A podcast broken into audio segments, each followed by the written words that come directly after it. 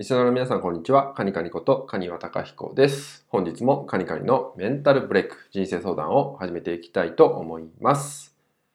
え本日の内容なんですけど、えー、一呼吸置くっていうことをね、お伝えしていきたいと思います。えー、どんな時でも一呼吸置いてみるといった意識を持ちましょうってことになるんですけど、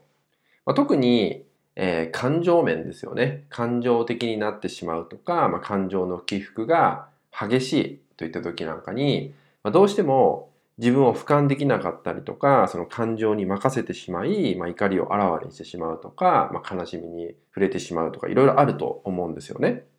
で、その時に、まず意識を持てるかどうかなんですよね。一呼吸置けるかどうかっていった意識が持てるかどうかってすごく大切になってきます。で、この意識があるかどうか、しているかどうかでも大きく変わってくるんですけど、だからできるかできないかっていうよりは、まず一呼吸をどんな時でも置いてみるんだといった意識を持つっていうのがね、とても大事です。で、一呼吸を置けるようになってくるとですね、自分の中で、まあ自己対話もそうですし、まあ一つ俯瞰した自分っていうのがね、わかるようになってくるんですよね。で、まずどんなことでもいいと思うんですよね。えー、これってどんな意味があるんだろうなとか、例えば本とか読んでても、この文章ってどういう意味があるんだろうなとかって言ったように、自分の中で会話をま膨らませていくっていうのも一つだったりしますよね。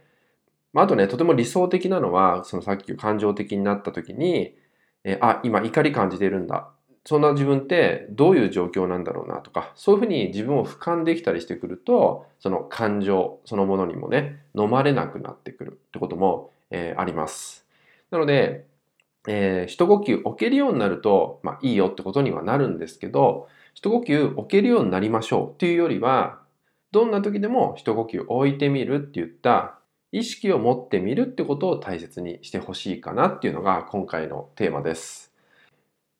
まあ、これが意識を持つことによって、えー、どんな時でもできるようになってくるんで、えー、それがね、自分がネガティブ以外の時でもですね、ポジティブな時とか、あまりね、状態が揺れてない時、フラットな時でも、えー、一呼吸置いてみるってことを、えー、していただくと、まあ、新しい自分が見えてきたりとか、まあ、冷静な自分ってどんな姿なのかっていうのも、まあ、分かってくるんじゃないかなと思うので、まあ、いつでもね、こう日常の中で、えー、一呼吸を置く、冷静な自分って何なんだろうっていうのを知るきっかけにも、えー、なっていただけたらなと思います。まあ、そのためには、いろんな面で余裕を持つこと大事ですよね。時間の余裕なんか特にそうだと思いますけど、あとは人との距離感なんかもそうかもしれないんですけど、いろんな面で自分にね、余裕を持たせてあげるっていう、えー、心を持ってあげることも大事になってくるんで、まあ、それを踏まえつつ、一呼吸置いてみる。そんな意識を忘れないようにしていただけたらと思います。はい、今回のね、テーマは以上になります。最後までご視聴いただきましてありがとうございました。